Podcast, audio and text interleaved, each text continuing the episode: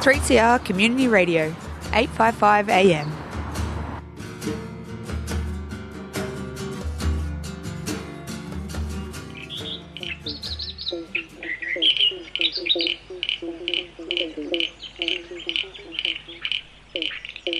Hi, you're listening to Earth Matters on the Community Radio Network, produced at 3CR Community Radio on Wurundjeri Country. And I'm Nikki Stott. Earlier this year, to celebrate NAIDOC Week, the Indigenous Peoples Organisation Australia, in collaboration with Better Futures Australia, hosted a webinar series called Heal Country, Heal Climate. Today on the show, we'll hear part three of a three part episode called Healing Our Lands. This episode is chaired by Wiradjuri and Nyemba woman, Dr. Virginia Marshall, and the speakers are Niganamangala Karajarri Yawuru and Jabirr Jabirr Man, Anthony Watson, Wati Man Kado Muir, and Wangan and Jagalingou Man, Adrian Burragubba. I'll move on to Anthony, but what I'd like to do is also concentrate on some of those issues that we really need to deal with. Um, Anthony, in regards to, you know, as Adrian was saying, transferring that knowledge to children and our families and to the wider Australian society, because we also need um, other Australians to understand exactly, you know, what we're experiencing on this country. So, how can ordinary Australians in non Indigenous society actually help some of these issues and support some of these issues, not lead these issues. They'll be Aboriginal led by communities. But how is that possible, Anthony? Yeah, different states are at different levels. Um, we hmm. haven't got treaty here yet, and um, other states has taken the lead on that. Um, mm. I've seen that um, they've targeted different areas and had different strategies for them, and um, it's sad to see how government is treating the Indigenous First Nation people of Australia in um, different manner. So um, we, um, one of the richest states, as Kado mentioned, um, the richest state in the world or in Australia, but um, we get treated at a cost of um, um, at our expense. So these are stuff that we need to over, overturn, and we've got our own battles within our state. They're really concerning. I, I, did go through the process of what Adrian is going through, similar, mm-hmm. But yeah, at least we had um, strong cultural connection because um, within the Kimberley, within the last century, that colonization came up and all that changes. So a lot of the raw history and knowledge that we still have, and we fought hard towards the government and industry, and we never stood um, stood back for once. It's um, been a theme towards different region and get special treatments um, than others, probably because of their knowledge. Because we didn't have TVs up here in the in the seventies. They started to have colored TVs in the eighties, but um, yeah, so we're new towards what all of the other development around Australia. So it's a challenge for us to actually gain a lot of knowledge in how we can work with government, work with industry, in finding our place. So um, yeah. So I talked about our struggle and how can um, non-Indigenous people help mm. um, you in the struggle. So you put our message across towards them to say um, enough is enough um, we need um, other worlds or other places around the world that they've got treaty and um, work towards recognising their traditional owners. Australia is um, coming to grips with that and how um, they're going to sort out our Indigenous people. Um, but yeah, look at our Facebook page. Uh, we've got more stories that are coming up. And yeah, just to understand where we're coming from, we're trying to be a part of this finding the, how we fit into this Australia community. So if it's the Australian dream, then we need to incorporate it and we need to be treated fairly to be part of that society. But at this stage, we've got government putting up legislation to um, and lift legislation just to go into the NT with the intervention. So it just pulls off the act, the Discrimination Act, and went in there and done all of these stuff on false information we're getting attack on false information by government, and ministers are running loose cannon towards making all of these allegations. So that that, that needs to stop. And these these sort of issues are important. Just as people walked over the bridge, Anthony, that they actually get involved and support uh, Aboriginal people, you know, in these issues. And you know, Adrian's pointed out a lot of the issues that he has, and also Kado. So um, that's the strength of what we need to actually get parliamentarians to listen to Aboriginal and Torres Strait Islander people, isn't it? Yeah, the uh, of... thing that everyone forgets is parliamentarians, politicians are the servants of the people. Hmm. And it's up to the people to actually hold their employees to account. That's simple as that. Yeah. And is this a great way, Kado, to actually go out there and protest like those old days of Noonkanbah? Is that the time again? Oh, there's. I think there's always room for for protest. Uh, people say, "Oh, pro, you know, we don't need protest," but the minute you start making dis, uh, deals behind closed doors uh, directly with government, that uh, loses a lot of the accountability. So, you know, there's still a role to negotiate and uh, make agreements, but I think uh, people's movements and getting out and letting our voice be heard is essential. You know, why is it, and, and this is something that a lot of people ask across the nation um, that are, are, non-Indigenous people, but why is water and, and being on country and land so important to us? Um, you know, that's in essence what people really need to understand, isn't it? Like Adrian was saying, you know, being on country, having those obligations. So how can we really put that message out again? Well, it's about uh, humans recalling who we really are and how we come from the land, interact with the land, our resources come from there, our sustenance in all its forms, whether it's spiritual, emotional, psychological, physical, and basically reconnecting with that part of us. So going into living in built up environments or cities or other places, we often forget of these connections, but uh, it doesn't take long before exposure back on country in the environment in within a cultural framework as well. That helps a lot. Mm. Um, then you ignite these, uh, you know, things that are firmly part of our DNA. So it doesn't matter what racial background we come from or whatever, all humans have this uh, uh, aspect in our DNA that connects us back to environment. We're part of it. Absolutely. And Adrian, uh, your thoughts? Yeah, like um, you know, I I feel we have to bring all of Australians along with us. You know, the government should be listening to the people, and you know, uh, the more people that we, you know, can get them to understand about, you know, what we're talking about, how it affects them. That, like, you know, it's not just uh, a, a rainbow serpent story that's connected to the water, that's connected to the animals. I mean, you know, that's that's our our, you know, metaphysical state of being and understanding of things. You know, we've got to try to get them to understand things scientifically and you know it's it's taking a while it's taking years but you know um, science is starting to to meet up in some areas where we're talking about you know how things are connected uh, song and dance and vibration and all these things how you know our music you know connects us and the thing what i understand is like aboriginal first nations people connecting with the land it makes us better human beings you know what i mean and I mean, that that could be seen as religious. You know what I mean? So, you know, the more that we connect to our culture, the, the stronger that we become, and other people can benefit from that. By us being removed from it and being dispossessed, and them killing and destroying our law and taking away our totems, it takes away our point of reference, and that's that's dangerous. You know what I mean?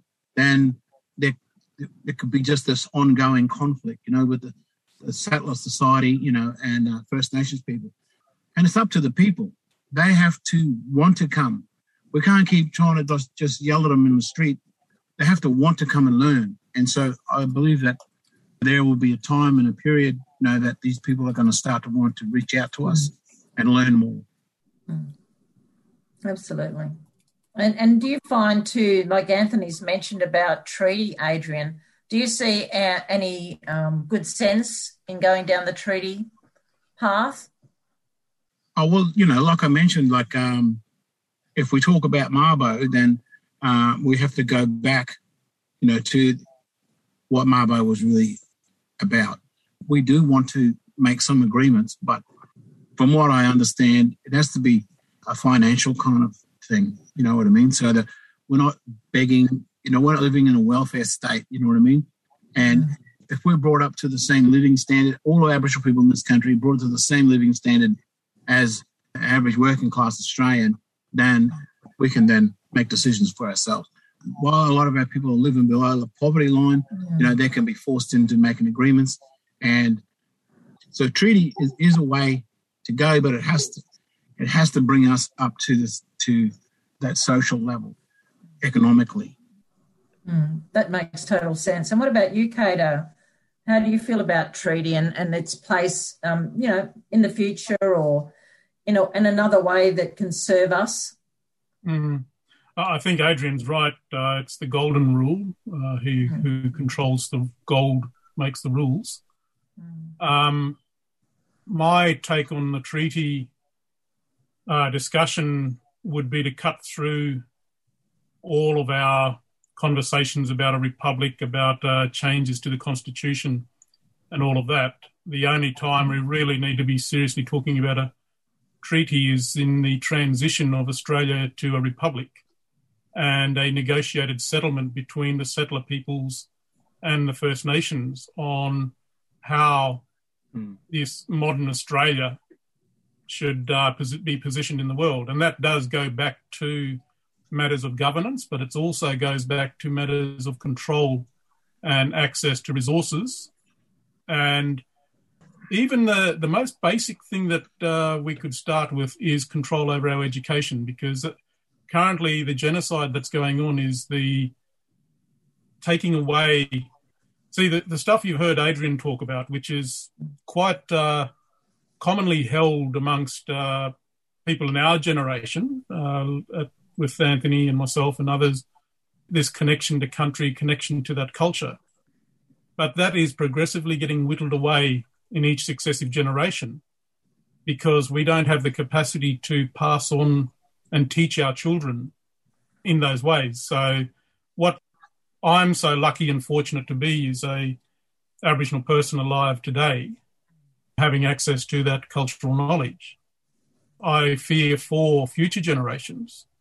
And I think that's one of our treasures that we can share with the entire world is this perspective that we have about our place in the universe at the particular sites that we live on and occupy. And that's essentially what it's all about. I mean, when we're talking about heritage and sites and all of that, our responsibility as custodians for those places is basically how those sites of immense spiritual metaphysical power interact with the dynamics of the universe and that's the part of the responsibilities that we hold so you know political solutions like treaties and all of that sort of stuff uh, would go to uh, you know addressing those political solutions but i think in the hearts and minds and spirit uh, we need to really double down on ensuring that our wisdom that we inherit from our elders can be passed on to our future generations and through the appropriate channels to other non Indigenous people. You're listening to Earth Matters on the Community Radio Network.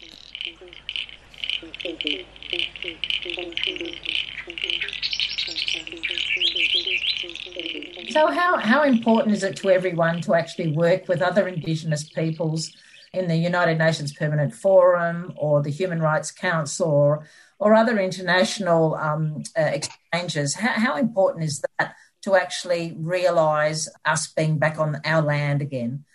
How important is that?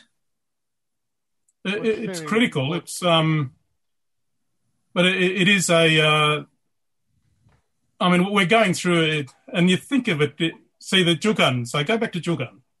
There's a hair belt lying at a level within the cave. It's five thousand years old. There are descendants of that DNA t- testing, descendants of that uh, person whose hair went into making that belt alive today uh, 5,000 years ago. We're talking about an Australia that's only just over 200 years old. So the stuff that we as Indigenous peoples hold and share across the world are insights and understandings that uh, transcend the temporary capitalist sort of market force driven uh, political agenda. And I think what's going on at the moment, you see with the and this is where it's important in uh, environmental debate and futures and all of that, is nature resets. We have lived through, as Indigenous peoples in Australia, we've lived through multiple environmental changes. So climate change is nothing new to us. It's in our rock art, it's in our oral histories, it's in our traditions. But it's only uh, of concern really to the ignorant who have no knowledge and therefore they engage in fear. So that that's the thing that's and that's the you know essentially I mean I might be speaking out of turn. I looked at Adrian and Anthony, but um, it's the thing that we can contribute to the world at large, and other Indigenous peoples around the world can do the same. And do you feel the same way, Anthony and Adrian? Is that sort of something that you would also see as a a positive influence? Yeah, yeah they they um, need to know the stuff what we're really fighting for. Mm. Um, when we went through our native title, that um, it's when the land was soft that um, a lot of the mountains and rivers got created. Mm. It was our society, um, and this is thousands and thousands of years of knowledge and practice. So during the court proceedings, we had to demonstrate that we still continue to practice those those knowledge, those those um, of our heritage, and that created a society where part of our Dreamtime stories, plants and animals, was in our story, and we had to respect those stuff. So that's my growing up into saying that that was our society before colonization came in, and um, that all got changed. So overnight, it got changed uh, and they are expecting us to forget our connection to country. Uh, I just feel it really um, discriminate um, to trying to wipe our race out. And we're the people of the Kimberley that had a society that been living here because of the new laws come in place. They want to take our land away and for us to have no say on it. We as a race within the Kimberley, where do we fit? So we we're fighting with government for our livelihood, for our future. We've got all of these challenges that are coming into our region, which is just outrageous. So we need to do settlements within our region, treaty of settlements, but we need to tell the story. We're involved with the, the UN, uh, with the conversation, with the voice and such, and the, and the constitution growing up in, the, in our community and our constitution, we didn't say that family is left out because they can't speak or read and write. That's discriminate to certain peoples within our community. So the, the constitution need to recognize everyone, not have all of these laws to actually um, exclude us. We did use the UN because the UN helped us around the world, uh, and it conveyed our message with the community closure. They wanted us to to uh, move into towns and wiped all the communities down within the Kimberley and um, the southwest throughout the state, and uh, mm.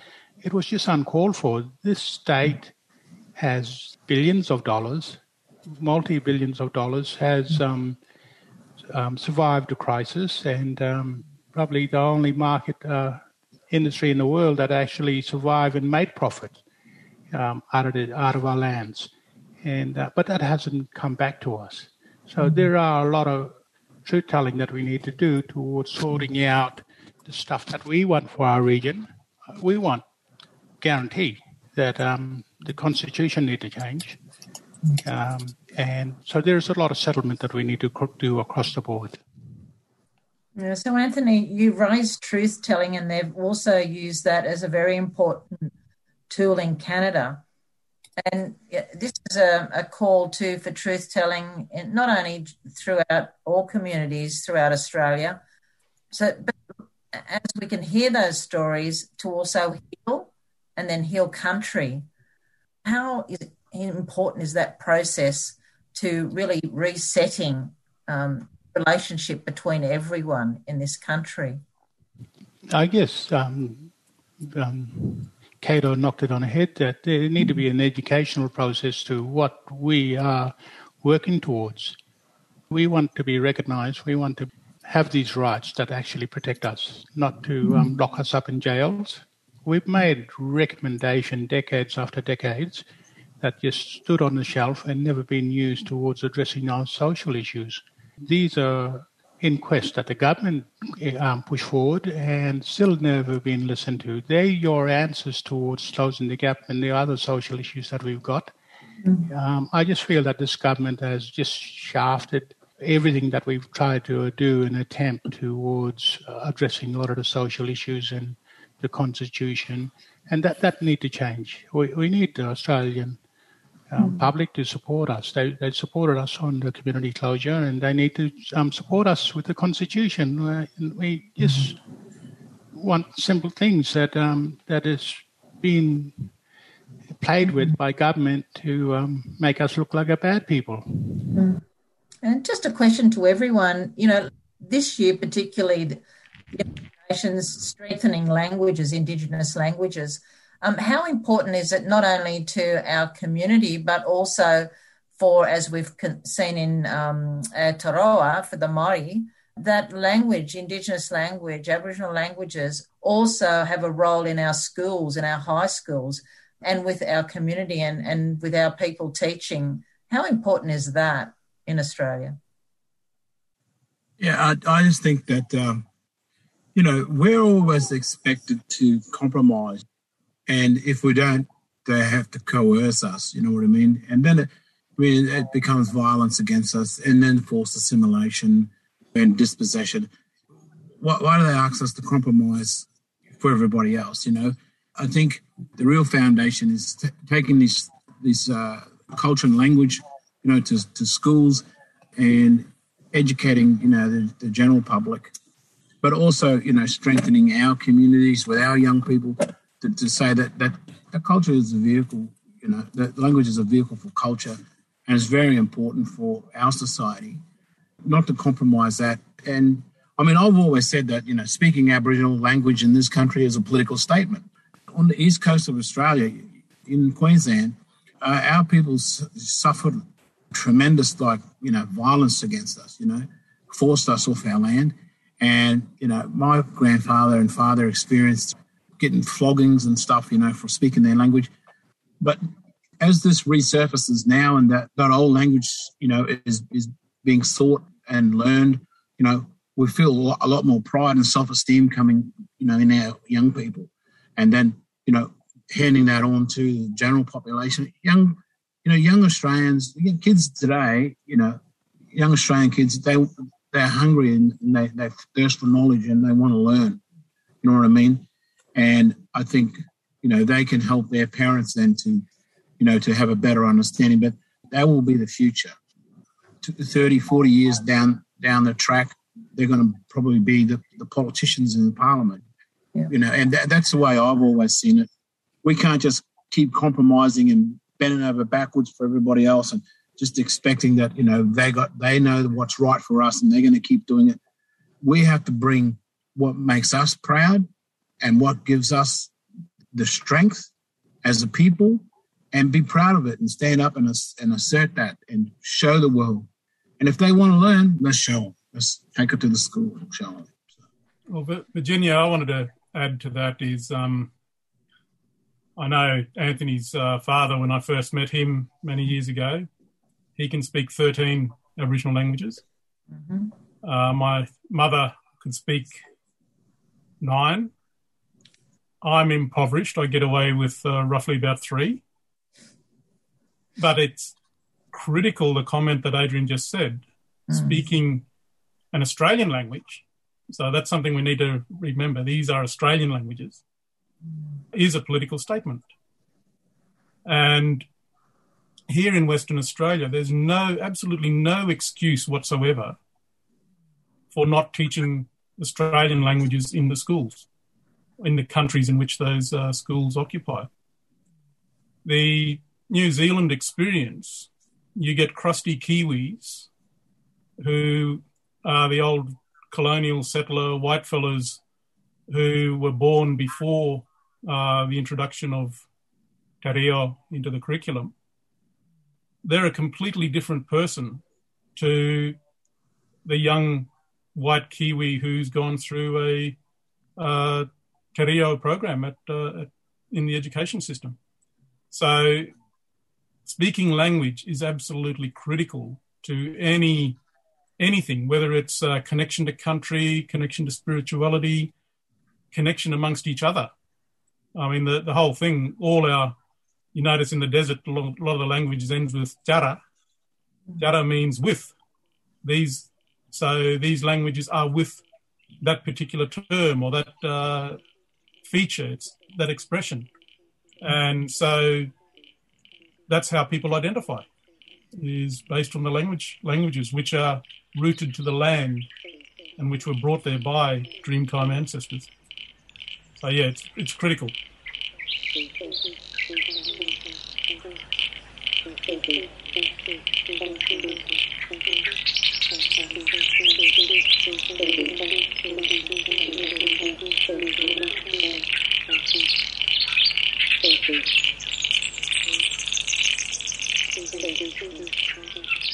You've been listening to Earth Matters on the Community Radio Network.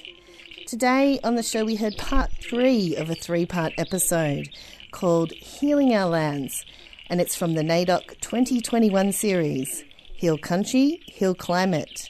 This webinar series is hosted by the Indigenous Peoples Organisation Australia at indigenouspeoplesorg.com.au and Better Futures Australia at betterfutures.org.au.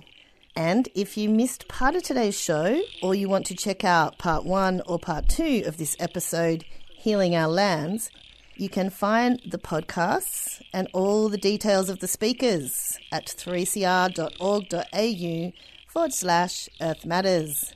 And if you're already listening via a podcasting service, we'd love you to subscribe. And why not rate us and give us a review to help spread the word?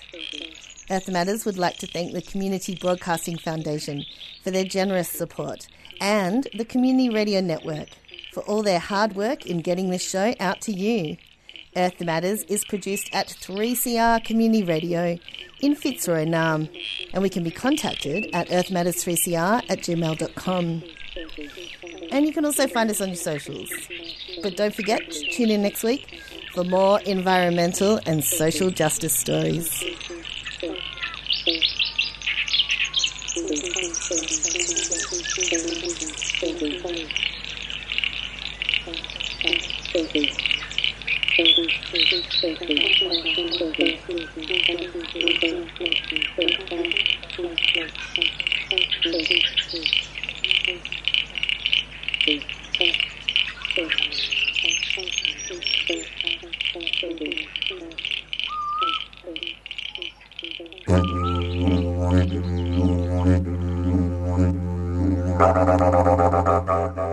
Tune in to Billabong Beats Tuesdays at 11am with me, Gavin Moore, giving a voice to both Western Kulin and Kulin First Nations peoples.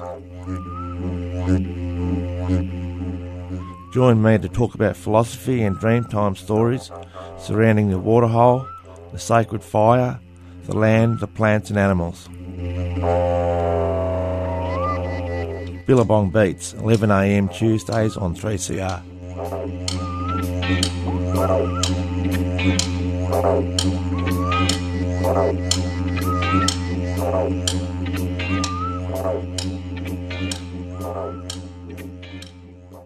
You've been listening to a 3CR podcast produced in the studios of independent community radio station 3CR in Melbourne, Australia. For more information, go to allthews.3cr.org.au.